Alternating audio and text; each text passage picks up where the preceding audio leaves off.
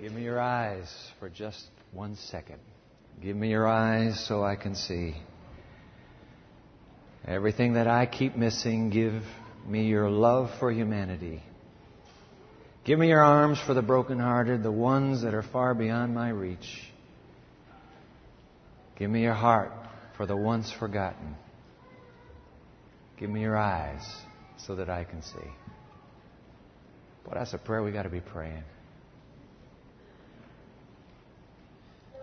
Give me your eyes, Jesus, please. I've got to see this world as you see it. God gives us a heart for Him in worship. And He's been doing that today. He's been lifting us up. And it is so great to have our new worship leader, Greg Creek, with us. Be here for a few years. Came to us from Kansas City with his wife, Gina. We come here through music, simple little ensemble, sometimes full orchestration, doesn't matter. We come for one reason. We want to connect with the divine. And I love that prayer. How prime time is that prayer. Give me your eyes. Just give me your eyes for just one second. Well, let's give him our minds now.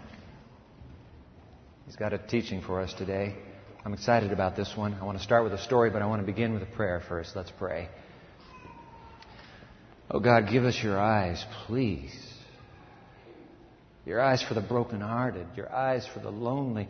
Give us your eyes for the lost. They are all around us. We're here, swept up to your throne room.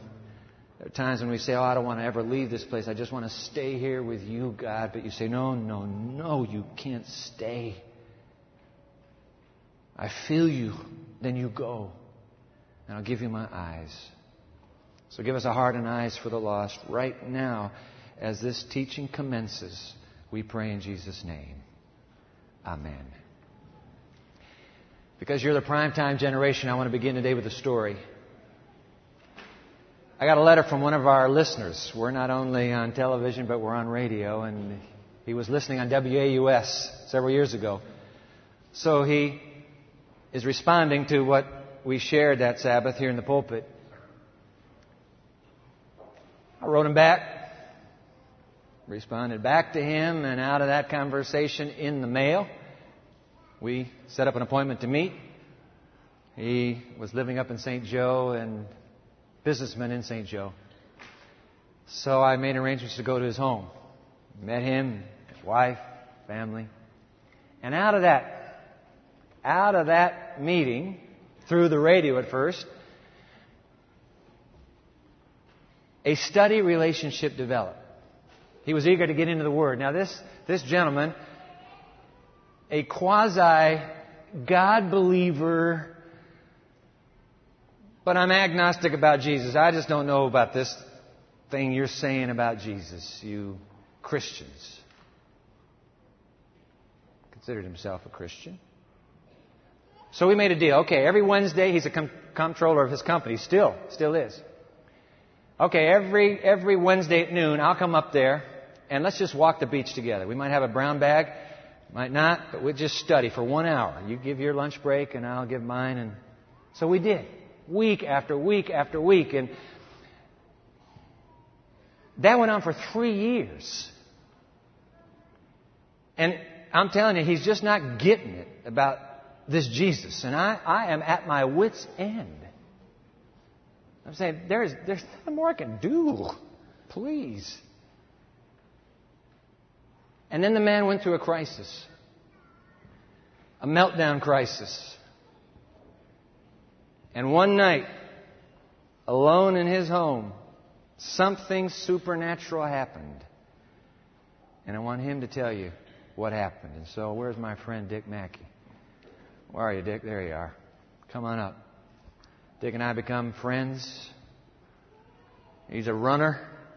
He encouraged me in this life of running. But Dick, here you are. You're going through that meltdown. Wife, children gone, separated. You're in that house all alone one night. Tell us what happened. Well, it was was probably the lowest point of my life. Um, I know a bunch of people here, and they've been supporting me and encouraging me. But I was really depressed and lonely this night, and I made a few phone calls. This is before cell phones. Nobody was home. Um, and I'm just feeling really, really alone. And I'm in the kitchen, and I'm washing dishes, and guys do wash dishes. And especially if there's nobody else in the house. Uh, and I'm washing dishes, and I'm crying. And guys do cry too. And I'm talking to God. I've, I've been talking to God all my life, but I was talking to Him and saying, I just, I just want to be held. I just want someone to be there. I just want to be held. And I'm standing there at the sink, and I felt arms wrapping around me from behind. And I don't understand what happened, but I knew, somehow I knew, this was Jesus. Hmm. I had prayed to God, and God had sent Jesus. And I still didn't understand all the connections, but I knew that Jesus must come from God and be with God. Hmm. And that was the beginning. And we connected after that story, and you told me about what had happened. And then it was just like everything started falling in place after that, and pretty soon we're getting ready to stand in that baptistry together, you and I.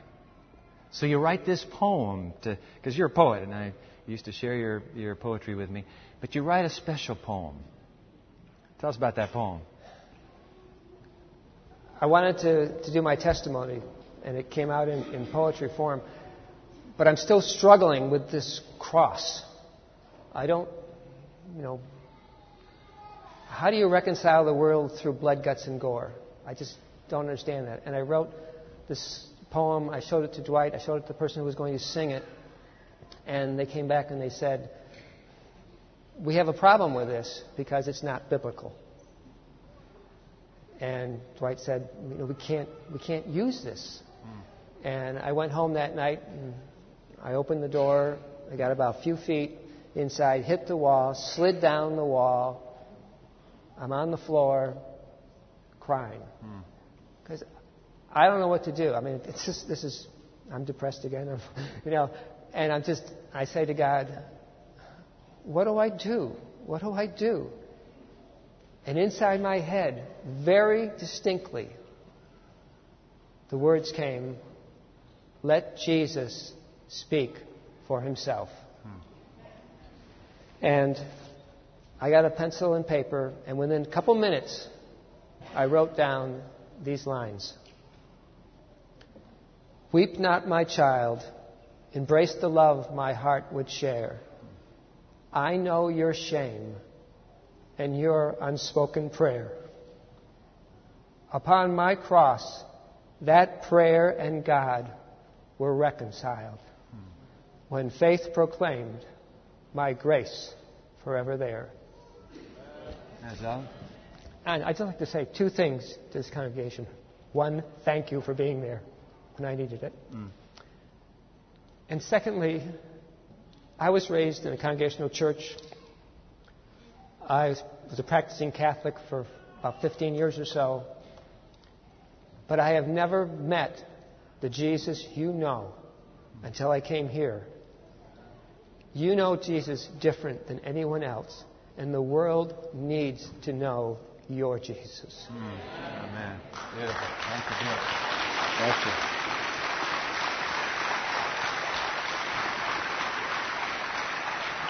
So, we're in that baptistry together. It was a hallelujah day for you and for me.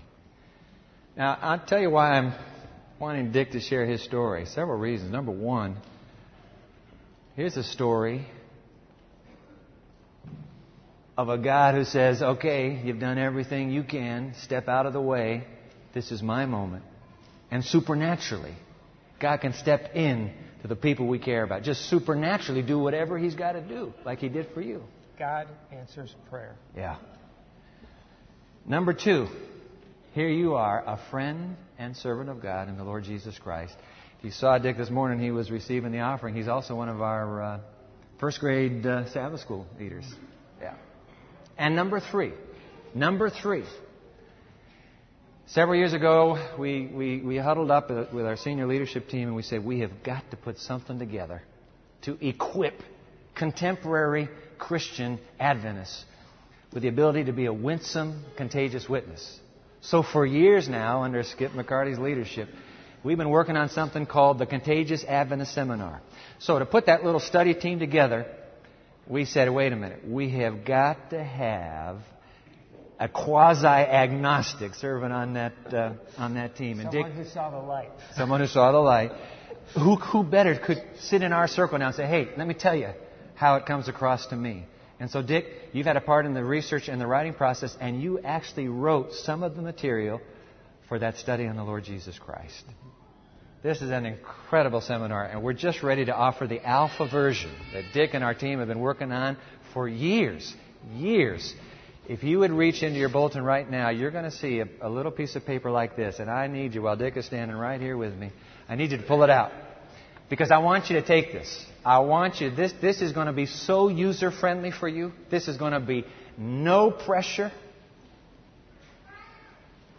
easy learning, how you can become a winsome, contagious disciple of the Lord Jesus in the third millennium. Come on, we can't use the old methods of our grandpas and grandmas. We've got to have something fresh.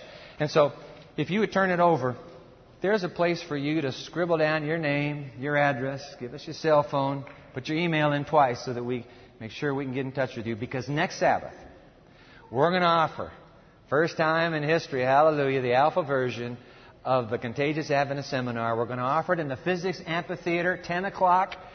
You can come at 10 o'clock. We're going to have a top notch team of teachers there. We're going to give the syllabus to you that Dick has helped to prepare. You will never be the same again after the Contagious Adventist Seminar. And so I wish you'd take a moment right now. Just, just, just scribble your name down, that address, so that we can have it in just a moment. When the ushers come to give extra study guides out, They'll also receive these from you. So take a moment, real quick, right now. And Dick Mackey, God bless you. Your testimony is what Jesus is all about. Thank you very much. How about another hand for Dick Mackey?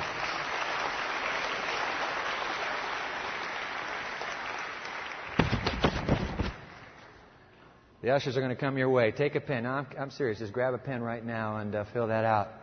They'll come by in about uh, three moments to receive it. But I'm not going to wait for them because I am so excited about today's teaching. It's the third story in the book of Acts, and we just come to it by the journey we're on. Two Sabbaths already in this series of prime time, but is there a more prime time story than Acts 3? Open your Bible to Acts 3. This is one of my favorite in the whole book of Acts. Acts chapter 3. We got to go to this story because there is a secret tucked away in this story that is the prime time key primetime key to this prayer give me, give me your eyes, oh God, give me your eyes. So if you didn't bring a Bible, take our Pew Bible, it'd be page 734. Let's go. 734, that's the New King James Version in the pew, but I'm going to be here. I got to find it myself. I'm going to be here in the today's New International Version, the TNIV. All right, Acts chapter 3. Follow along. Uh, ushers, we're going to wait a little bit. I didn't see you guys jump up, and uh, actually, they're not through filling it out. So hold on, and then we'll get to the study guide in just a moment. That way, they'll have just that extra moment to fill it out. We got, we got the best ushers in the world, and they are ready to go. But I want to give you just one more moment. If I see some of you still writing, that's okay. Fill it out. We'll be your way in just a moment. Acts chapter 3, verse 1. One day, Peter and John. Now, how old is John? We don't know. John was probably a teenager when Jesus called him. He might have been 19. He's John Boy. This is the kid in the group. So if he was 19 or 20 when Jesus called him, you had three and a half. He's 23 in this. He's 23 in this story. I want you uh, university students to note that he's 23, 24, maybe maxed out at 25. Okay, so he's your age. Peter and John. Now talking about a Mutt Jeff. We don't know. We don't know Peter's age, but if Peter were 35. And we know he was married when Jesus called him, but if Peter were in his 30s, you know, he's late 30s, maybe early 40s. So you have this, you have this 25 year old kid, as it were, 23, with a big old bragioso fisherman. They're both fishermen, actually, trained on the, trained on the Sea of Galilee. So here's what's happening. Verse 1. One day, Peter and John were going up to the temple at the time of prayer at 3 in the afternoon. It's the time of the evening sacrifice. Wherever they were in Jerusalem, Peter looked over at John, or John boy looked at Peter and said, Hey, you want to go to prayer? Let's go to pray together. There's nothing wrong with two men praying. Is that a sin for two men to be friends and pray together? Are you kidding? Let's go to prayer. And they both agree. Verse 2. Now, a man who was lame from birth. We know from the end of uh, the story in chapter 4, he's 40 years old. He's been, he's been lame, ladies and gentlemen, for 40 years. A man who was lame from birth was being carried to the temple gate. And what's the name of the temple gate? What does it say in your Bible? It's the gate beautiful. And I'm telling you what, I've been to Jerusalem and I've seen what the um, architects and archaeologists have collaborated. They have this incredible spread to show what Jerusalem looked like at the time of Christ, and it's Herod's temple. You cannot imagine the glory of that temple. This gate beautiful. These are massive white ivory colonnades, and carved into the white in gold is the trellis of a vine all the way to the top. They say in the afternoon when that sun begins to dip towards the west and it shines on that gate. It is resplendent, hence the name. Gate Beautiful. All right. Now a man was lame from birth, this is verse 2, and was being carried to the temple gate called Beautiful, where he was put every day to beg from those going into the temple courts. It's not a dishonorable profession. You can't do anything else with these legs. These legs have never, suspend, never sustained your body's weight. So, you're going to have to beg. And who better, to, who, who better to make the appeal to than the people who are going to worship God? There's no heart that's more open to you than a heart that's on its way to worship God. And so he, that's strategic, wise planning. They put him at that gate. He's going to ask. Verse 3 When he saw Peter and John about to enter, you know, there's a little law about giving. The people who give the most are usually the poorest. You want to get money, go to a poor person. Don't go to a wealthy person. Go to a poor person. Now, I know uh, there are so many exceptions to that rule. Don't lock me into it. But you understand, he sees these two fishermen, just two threadbare fishermen on their way to prayer meeting together, and he says, you know what? These guys got a coin in those deep pockets. I'm going to try. So that's what the uh, that's what Luke tells us here. When he saw Peter and John about to enter, they're just stepping off that last stair, going into the gate. Beautiful. He asked them for money. Hey, Fellas, alms for the poor. Hey, hey, hey, over here, over here, over here, over here. Alms for the poor. Puts his bony hand out. And verse 4, Peter stops dead in his track. Peter looked straight at him, as did John. They stop. Big man looks, younger man looks. They both lock on to that lame man sitting beneath the colonnade. And then Peter said, and I'm telling you what, the lame man's heart just soars into heaven when he hears these words. Peter says, Hey, boy, look at us. And the guy's heart leaps. You know why? Because obviously, the only time anybody in this temple yells out for attention is when he's going to do something mighty to be applauded by the public. And so the, the beggar's heart leaps. All right, I'm looking. Look at us. He says, and Peter sees that. He sees that expectation on the face and he has to cut it out right now. And he looks into that beggar's face. He said, Hey, I have no silver. I have no gold. The guy says, What a sucker I am. I thought, Look at me. Look at me, boy. I have no silver or gold. I had to learn this verse as a kid growing up. Silver and gold have I none. But such as I have, I give to you in the name of Jesus Christ of Nazareth. Get up and walk. And that man, that 40 year old man is paralyzed. Physically and emotionally. He is in that split second that is not unfamiliar with all of our journey, that split second between unbelief and belief. He's not sure.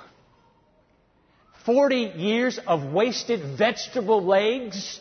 You're asking me to get up and walk? And Peter sees in that split second as well, there's a faith crisis right here. By the way, it's okay to have a faith crisis. It's okay to be an unbeliever. It's okay to be suspended between unbelief and belief if you don't stay there forever.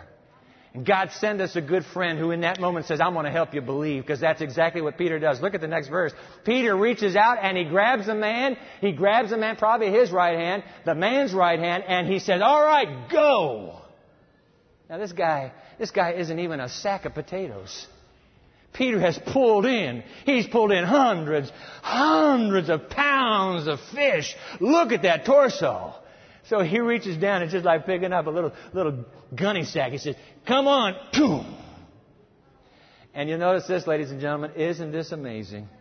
Isn't this amazing? Watch this. Verse 7 Taking him by the right hand, he, Peter, helped him, the lame man, up, and somewhere between down and up, instantly the man's feet and ankles Iron. Iron. Ah.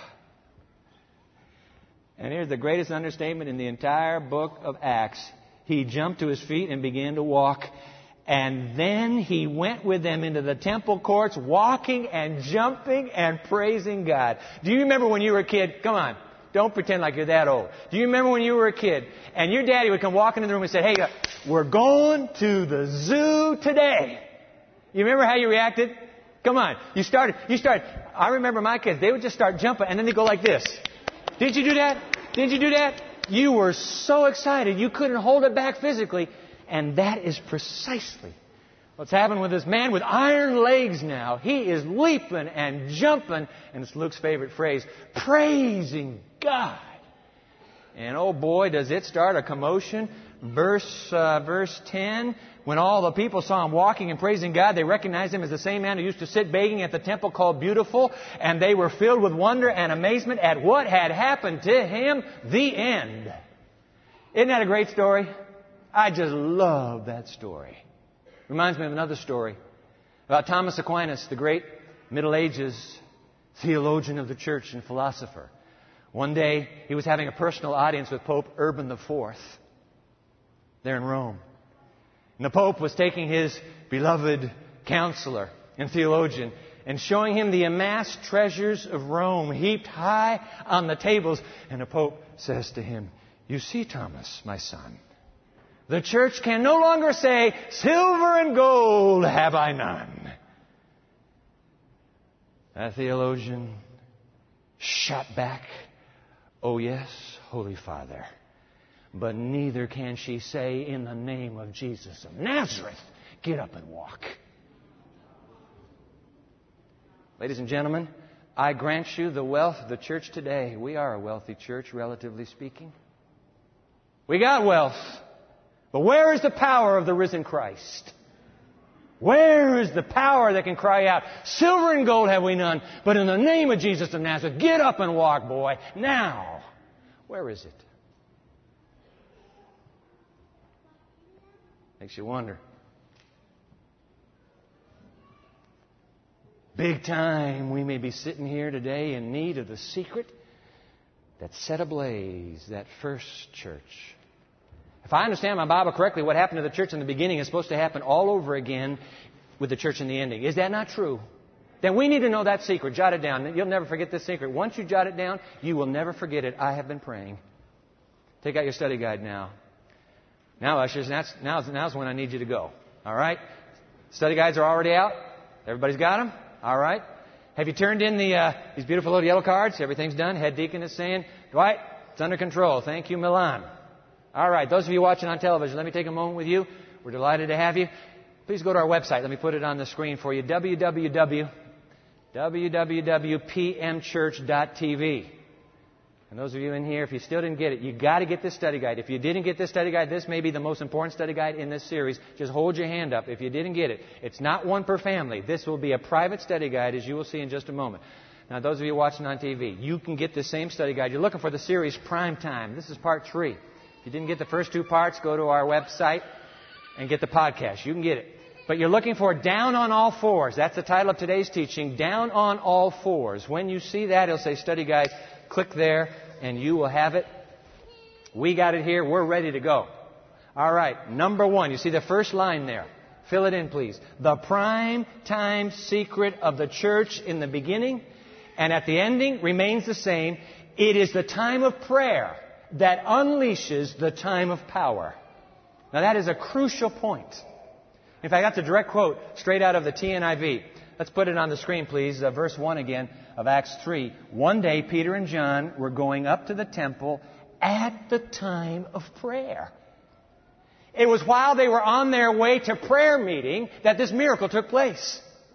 The man would not have been healed if the men had not headed to prayer meeting. No prayer. In that case, no power. And I suppose Peter and John, John was 25 like you, he's 24. I suppose he had a dozen, maybe two dozen, maybe three dozen reasons why he should not be going to prayer meeting this week. I just can't do it. And they would have been valid, and we would have said, Yeah, you bet. I understand. You don't have to go to this. But they went to prayer. And it was on their way to prayer that the power was unleashed. It was at the time of prayer. Well, obviously, there is nothing more essential than prayer, at least in the book of Acts. Makes you wonder, doesn't it? I mean, if we really believe that ourselves, wouldn't we be praying all the time? I mean, if you really believed in the power of prayer. This is a great line here. Frank Laubach. Put it on your, uh, in your study guide. Fill this in, please. Prayer is the mightiest power on earth. Listen, enough of us, if we prayed enough, could save the world if we prayed enough. Three enoughs are just enough for us to get the message that if we prayed enough, enough of us, this world would be a different place. Mm. John Dawson, in his marvelous book, Taking Our Cities for God, I read that book three or four times through. It just keeps moving me every time I go through it. And there is one line that every time I come on it, it just stirs my heart. It's in a series of lines here, and I want to give them to you. There are three lines here. Let me give you the first one. It's there in your study guide. The priorities of eternity in the spiritual world should be the realities that dominate our thinking. And then he asks the question that made me stop. Boy, when he asked this question the first time I'm reading the book, whoa! He asks the question, are you a Christian in belief but an agnostic in practice. Hey, what's an agnostic? Hmm? What's an agnostic? Somebody said, I'm not sure. I'm not sure if I really believe this or not. I mean, I just don't know. Are you a Christian? Am I a Christian? But of course, I believe in the Lord Jesus Christ. Hallelujah. But am I practically and in practice an agnostic? You say, oh, Dwight, I'd never call you an agnostic. I wouldn't do that to you. Why would you, why would you call anybody an agnostic? Because if I'm not tapping in to the supernatural power of Almighty God. And I'm trying to handle my life always in my own. I'm always coming up with a solution. I'm always looking for getting my way out of stuff. Nothing wrong with using our brains that we've been given, but if I'm totally dependent on me, I'm an agnostic. I just don't believe that God's really able in this case to do much at all. Are you a Christian in belief but an agnostic in practice? And then, hold on now, Dawson just blew me out of the water with what you're about to read. It's there in your study guide. The prayer, look at this, the prayer of a human being can alter history by releasing angels into the earth. I hit the pause button right there. I know that there's some of you here your very sterile paradigm of life on this planet does not allow for angelic intervention at any point. It's just too, that's for old ladies and children. You're too bright. You're too wise. Too many degrees. Who angels, please? No angels. I got to share with you my, my other most favorite story in Acts. Just go over to chapter 12 for a moment. Can't stay long here. Cannot stay long. Acts chapter 12. And we're not even going to put it on the screen here. It was about this time that Herod arrested some who belonged to the church, intending to persecute them. And guess what? John Boy, remember John Boy? This is his older brother James. He said, I'll take James. Herod arrested James. And listen to this. Had him beheaded. Adios. And then when he saw that it pleased the religious authorities, you know what Herod did? He said, Man, you guys gotta like this, don't you? Let me get another one of those apostles. And he takes Peter and Peter is put into prison, prepared to be beheaded the next day when the story starts here. And isn't this amazing? I used to wrestle with this. Look at, look at verse 5. So Peter was kept in prison, but the church was earnestly praying to God for him. And I'm saying, man, come on, guys, you really blew it for James. Why didn't you have a prayer meeting for James? You could have gotten him out. And I used to think, isn't that weird? They didn't have the prayer meeting until the second guy's in. And then it hit me. Because Stephen's already been martyred. And it hit me. You know what? I'll bet the church thought, the early church, hey, the guys that were with Jesus, can't touch them.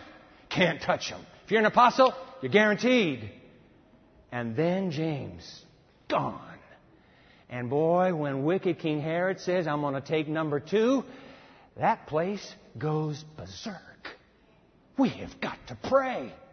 The word there, by the way, in the Greek, where it says they earnestly prayed for Peter, it's the same word that the same author, Luke, uses in his Gospel, chapter 22, verse 44, when he describes Jesus down on all fours in the Garden of Gethsemane, pleading with God to save his life. They are doing the same kind of praying. It's all four praying. It's called down on all fours. They are begging God constantly, earnestly, save Peter. And old Peter, bless his soul, he figures he's going to be gone tomorrow. Look, if it's good for James, we fished together for so many years. I'm next. Peter is sound asleep in the prison. I tell you what, that's the peace that passes understanding. I don't understand it. I'd be up saying prayers all night long. Is there any sin I left out? Because I'm going tomorrow. Peter's, Peter's sound asleep, snoring away. And unfortunately for Peter, he has an impolite guardian angel. That angel just doesn't have courtesy at all. You look at the next verse. It says the angel shows up. What verse is this? It says the angel sh- shows up in uh, verse 7. Suddenly the angel of the Lord appeared to him and a light shone in the cell. And get this. He strikes him. When I'm asleep, all you have to do is say, hey, Dwight, shh, shh, Dwight, hey, hey, hey, hey, hey. You don't hit me. That's what the angel does. Wake up. You know, the angel probably knows that these fishermen can sleep through anything, and he knows a little gentle call. Yo, Pete! Up! And just like that, chains all gone. Come on, come on, come on, come on. We got stuff to do. Go. Follow me. Four units of Roman guards, four each. Four, door opens. They're all asleep. Four, door opens. They're all asleep. Four more, door opens, all asleep. Four more, and it's outdoors, door opens, angel and Peter gone, and they, the 16 sleep through it all. The record says that the angel went one block with Peter, and then shh, it's gone. And Peter says, I'm not dreaming. This is fresh air. And you know where Peter goes? He goes straight to prayer meeting. They're in prayer meeting for him. I wish we had time to unpack this story because when he goes to the prayer meeting and he knocks on the door, there's a servant girl named Rose. In Greek, it's Rhoda, but her name is Rose. She answers the door. She says, Who's there? Who's there? He says, It's Peter. She says, I said, Who's there? He said, I said, Peter. Peter who? Peter me. She is so excited. The one they've been praying for is here. She leaves the door locked, goes back to the prayer meeting. She said, Hey guys, time out. Hey, hey, hey. Takes a young adult to do this. Stop praying. Enough prayers. Shh, woman, get down. No. Hey, Peter's at the door. Get down and pray, girl. How long you been praying? No, I'm serious. Peter's at the door. You gotta be crazy. No, I'm telling you, he's at the door. And they open the door and Peter comes walking in and they say, Hey, why didn't you tell us he was at the door? I love that story. Because, ladies and gentlemen, it's countercultural to the paradigm you and I have grown up in. Our paradigm is you pray, who cares? Maybe something happened, maybe doesn't. But they believe, they said, no, God, you have angels that you can release. And that's John Dawson's point. That's Dawson's point. Let me read it again. The prayer of a human being can alter history by releasing angels into the earth. And here's what struck me. I tell you, I was, I was reprimanded with this line. If we really believe this truth, Dawson writes, we would pray with intensity and we would pray constantly. I read that line years ago, and every time I read it, it just goes, oh. if I really believed that the Almighty God of the universe, when I pray, is prepared, if need be, to release the forces of His army in heaven to answer that prayer, I would be in prayer intensely and constantly. I would be praying all the time. And so would you. Don't you go looking at me like you wouldn't. You would. If you believed. No wonder in the book of Acts we find the record that the praying of its prime, time players, Acts records that praying 25 times. Write it down. 25 times they're in prayer. I counted it in the Greek. That's why I'm convinced, ladies and gentlemen, that prayer is the most potent weapon in this arsenal of the primetime generation. You are the primetime generation, and listen, prayer is your most potent weapon in your arsenal. And by the way, this is not any old prayer. Oh, God is gracious, God is good. Let us thank Him for this food. No, it's not any old prayer. Lord, I lay me down to sleep. My, pray these, my soul to keep. No, no, no, no. This is prayer for lost people. Now listen, by name, by name, by name. In fact, if you'd like to take this entire teaching and reduce it to a single sentence, here it is in your study guide. Fill it in, please. Prayer is the power of passion put to practice. That's it.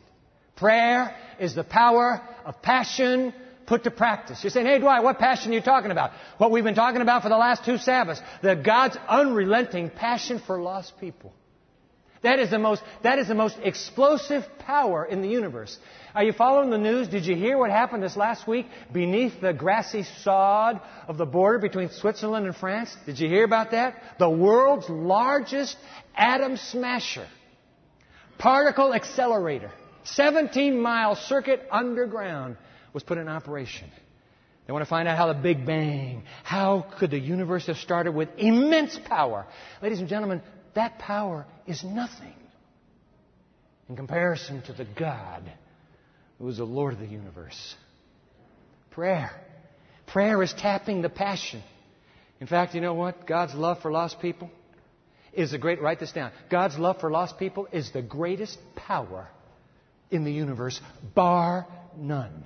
When you and I go to our knees and we remember by name an individual who is lost, we are tapping into his passion. We are tapping into his power. Prayer is the power of passion put to practice.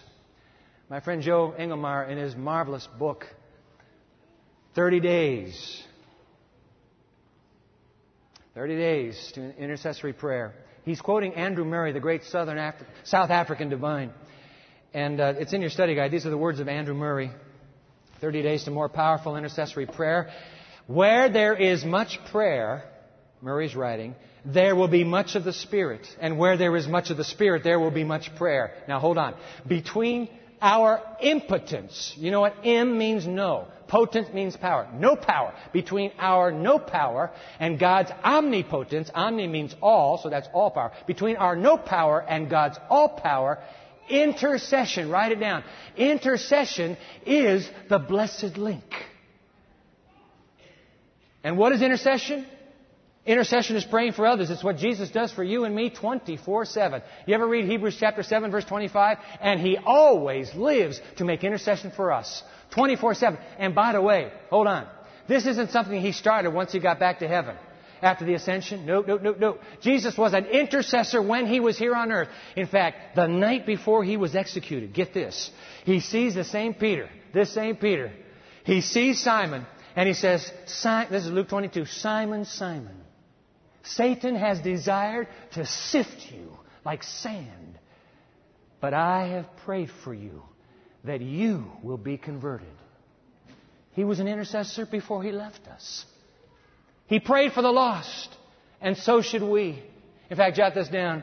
This is, this is Paul, one of the great intercessors of Christian history. This is what, uh, 1 Timothy? 1 Timothy chapter 2 verses 1 and 3. Fill it in. Paul says, I urge then that petitions and prayers and intercession and thanksgiving be made for everyone. This is good and pleases God our Savior, who wants all people to be saved. And notice there's still more to that. Who wants all people to be saved and to come to a knowledge of the truth. Some people say, well, if you just get them up to Jesus, then that's all they need. No, no, that's to be saved. But you also need to come to a knowledge of the truth. I wish God wants all to be saved. Clearly, prayer is the power of God's passion put to human practice. I'm telling you what, it's the most potent weapon in the arsenal of faith and love. God could do for Dick Mackey. Listen to me carefully now. Dick was standing right here with me, sitting out there now. God could do for Dick Mackey what Dwight could not do if he'd spent another 30 years. Done all the arguing, done all the logic, looked at all the scripture. Not enough. But God says, hey, Dwight, stand back now. You're praying for Dick? Good. Let me show you what I can do, boy. And Dick, on a night when he is collapsed in tears, senses somebody come behind him and say, You're not alone. And in his heart, he says, This is Jesus. Look, I could do it with Saul with a little light on the road to Damascus. Boom, and now he believes in Jesus. I can do it with Dick in the kitchen. You guys, you write me off too soon. What do you think I am? Impotent? I can do anything I want. You just talk to me about the lost. I'll take care of the rest. Isn't that something? No wonder Wesley Duewel. I love this line. Boy, you can fill it in. You can love more people through prayer than any other way. You want to love this world? You love people through prayer more than any other way. So, here's the question. Dwight, how can I effectively pray for lost people? Let me close by sharing with you five very simple but successful strategies. You'll be able to do this to pray for your family, your friends, your neighbors, and even strangers. Watch this. You'll pray for strangers. Jot these down in closing. Number one, make a list. Without a list, you will never remember to pray for the lost. Who goes on that list? Keep your pen moving. Anyone you care about who needs to know Christ and His truth. So that could be members of your family, but of course, start with those closest to you. You might have family members who are lost. It could be your parents. It could be, it could be your children. It could be a brother-in-law. It could be a cousin. Look, I know you have a huge family tree. You don't have to put your whole family tree on that prayer, on that prayer list, but you have a special burden for some of your family. Put their names on your prayer list. Who else goes on that list? Put your friends. What are you talking about, my friends? Well, I'm talking about your classmates. I'm talking about roommates. I'm talking about buddies from childhood. I'm talking about golfing partners. I don't know how you have your friends. You got your friends. Do, do, I have to put all my friends on it? No. Just put the lost friends number one and those that you're especially burdened for. Just put them down. You got any neighbors? Yeah, I got the guy in the next room in the dorm. Pray for him. I got neighbors at home. They lost, pray for them by name.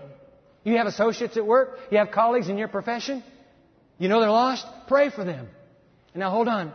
You can even pray for strangers who have no idea that you are praying for them. You are a total stranger to them. I have two, two names on my prayer list of well known preachers. And I pray for them. If you, if, if you would go to them and say, hey, this guy named Dwight, he's praying for you, they would be affronted, as it were, by, that, by the very thought. What do you mean praying for me? I'm saved. Ah, but you see, I'm desperate for these leaders to know the truth of the book they preach. And I'm thinking, if this guy could find that truth. Oh, what God could do on this planet. They, they, they know nothing about a human being named Dwight. But I pray for them. They're on my prayer list. You can pray for strangers. Point is, you got to pray for somebody. Make the list. All right, let me, let me put a quotation on the screen for you. In our petitions, we are to include our neighbors as well as ourselves. No one prays aright who seeks a blessing for herself alone. If our prayers have all become me, me, me, me, me, me, me, me, me, me, me, me, me, I'm telling you what, you can still get through to God. You're not getting the great blessing. Until you get off of you, sister, until you get off of you, bro, your prayers are not having the maximum effect they can have back on you. Pray for other people. All right? Number one, make a list. Number two, pray the list. Pray the list. Should I pray this list every day? No, you don't have to. The list is going to get too long. You won't be able to do it every day. There, there is other stuff you and God have got to deal with. I pray the list every Friday. Friday morning is my prayer list to go through that prayer list in its entirety. once a week. The point is, there's no point in a prayer list if you're not praying it. I used to have prayer lists all over the house, but I never prayed them. It took me a while to realize the whole point of a prayer list is to use it. Make the list, pray the list. And oh, by the way, look at the blessing in store for you. Can I put this on the screen for you? As we seek to win others to Christ, bearing the burden of souls in our prayers, our own hearts will throb with the quickening influence of God's grace. Our own affections will glow with more divine fervor. Our whole Christian life will be more of a reality, more earnest and more prayerful. I'm telling you, the residual, the reciprocal benefits are out of sight when you pray for somebody else. All right, number three, work the list. Make the list, pray the list, work the list. For some time, I've had the name of a college professor on my prayer list. He teaches at another college in our vicinity. We studied the Bible together. The Spirit seemed to be leading us deeper and deeper and deeper. And when all of a sudden, I'm telling you, he went through a crisis, it was a meltdown. And when that crisis was over, every effort I made to reconnect and get, that, get our studies going again, it was all rebuffed. No, no, no, no. Emails, phones. Yeah. I said, God, he's on my prayer list. I got to keep him on my prayer list. So I kept praying. One day, when I'm praying my prayer list on a Friday, this name came with special burden to me.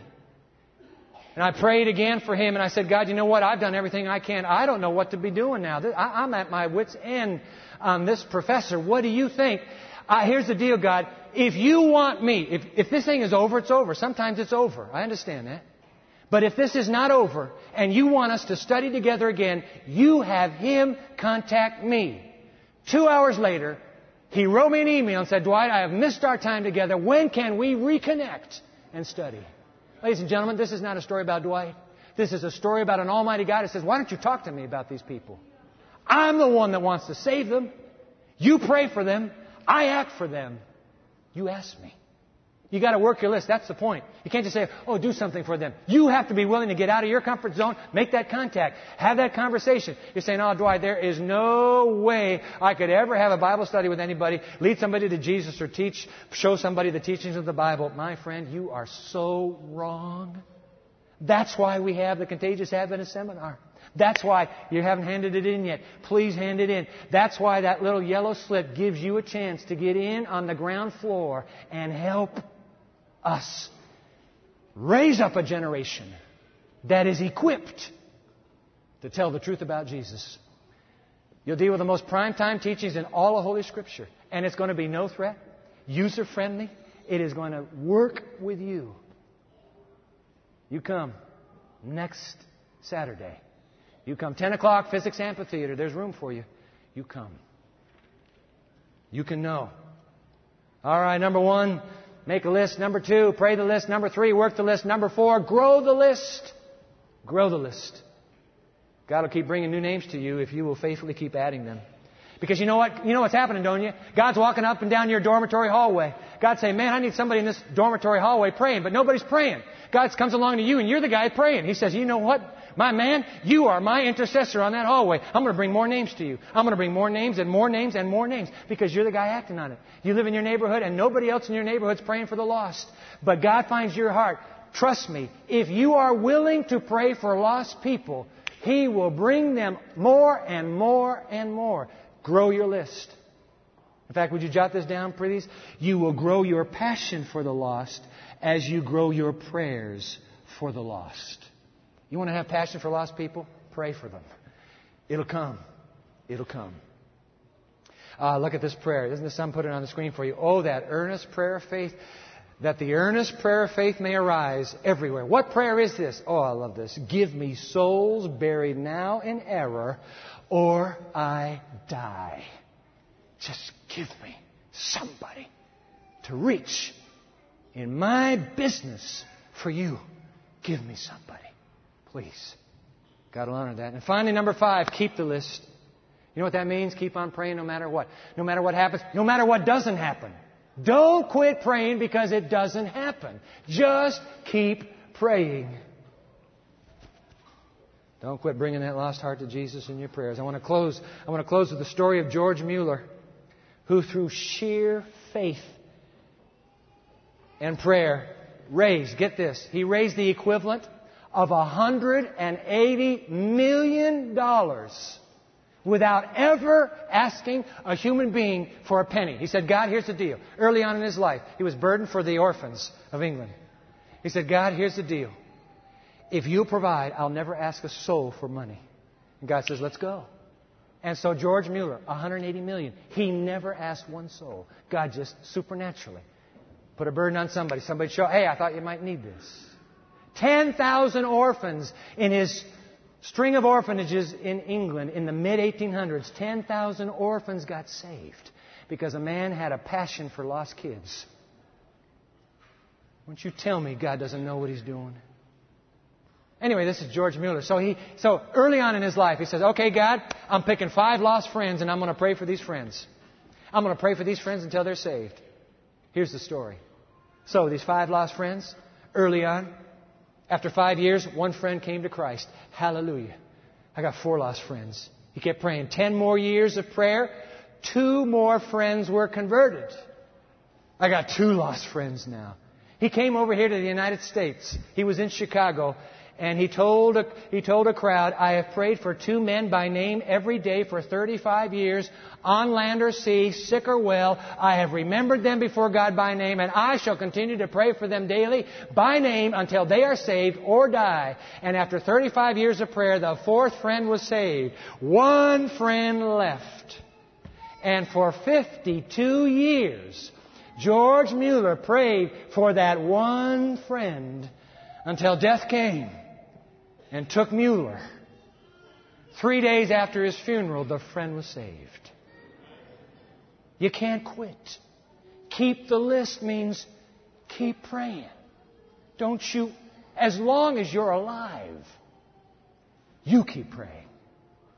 There has got to be somebody in your life right now that desperately needs you to be praying. You know what? I suppose there's somebody that you know that if you didn't pray for that lost person, there wouldn't be another soul on this planet who by name would be praying for that individual. There has to be somebody. Five lost friends, you got them. Five people who are lost, you got them. What would happen if you and I said, hey, come on, we're the primetime generation. Let's use the most potent weapon we have you don't have to go to school for this weapon. You just go to your knees. What would happen if you and I agreed, okay, Dwight, I'm going to pray for five lost people. We're a congregation of 3,000. That would be 15,000 lost people who would be prayed for every single week. That's not an insignificant number. And you can come up with more than five. There at the end of your study guide, you see it there. I wish you'd take your study guide right now. And I wish you'd fill it out. I'm going to give you a moment quiet. I'm going to bring my friend Brad Kruger out here with his ensemble that he put together. There's an old gospel hymn, For You I Am Praying. I need you to listen to the words of this hymn because it's so great. But I don't want you to be distracted from writing the names down because at the end of the hymn, just three stanzas, at the end of it, we're going to go to our knees and we're going to hold these up to God. And we are, this will be the first prayer for some of you for a lost, for the, for five lost friends. Huh? So right now, take that study guide and by the way, when you're doing the study guide, let me just remind you you see the little asterisk at the bottom? Circle the ones you want to invite to Discoveries 08. Mark Finley is going to be here in, uh, in uh, about four weeks. You want to invite some of these? Your heart maybe needs to be prepared for it. Just circle the names of the ones you want to invite. Singers, Brad, come on, sing for us. Sing us that for you I am praying. And I tell you what, if you know the chorus, if you know the chorus, it's a great chorus. I heard it first service. If you know that chorus, you sing with them. You sing with them.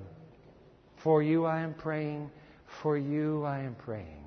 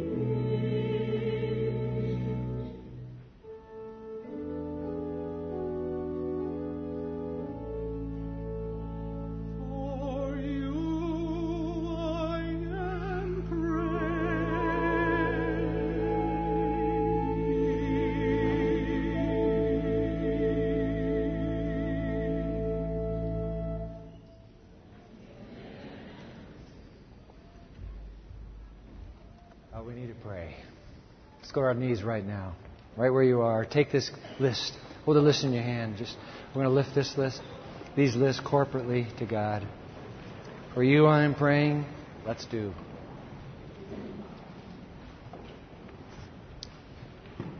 And so, Holy Father, we are here on our knees. We look at the church in Acts. Apparently, they move forward on their knees for lost people. And so, wanting to follow that example set, we've gone to our knees. Oh God, our prayer is a simple one, just two prayers. Prayer number one keep us on our knees for these lost friends and family. You know, in Kodachrome color, the pictures of those faces came to us in an instant when we thought of somebody to write down. Full color memory. We want that man, we want that woman, that boy, that girl, Jesus. We want them saved. Keep us on our knees. On behalf of these we love. On behalf of these we hardly know but they're lost. Just two prayers, Jesus. Keep us on our, keep us on our knees and keep them. These names we've scribbled down, keep them on your heart. Don't you ever, don't you ever turn away from them as long as there is a breath in that boy's body. As long as the heart of that girl beats. Jesus. Do whatever it takes. We tried everything. It'll have to be supernatural. But surely you can. Pour out upon us, as the ancient prophet Zechariah said, a spirit of supplication and grace. And may we pray for the lost as long as we have breath or until you come.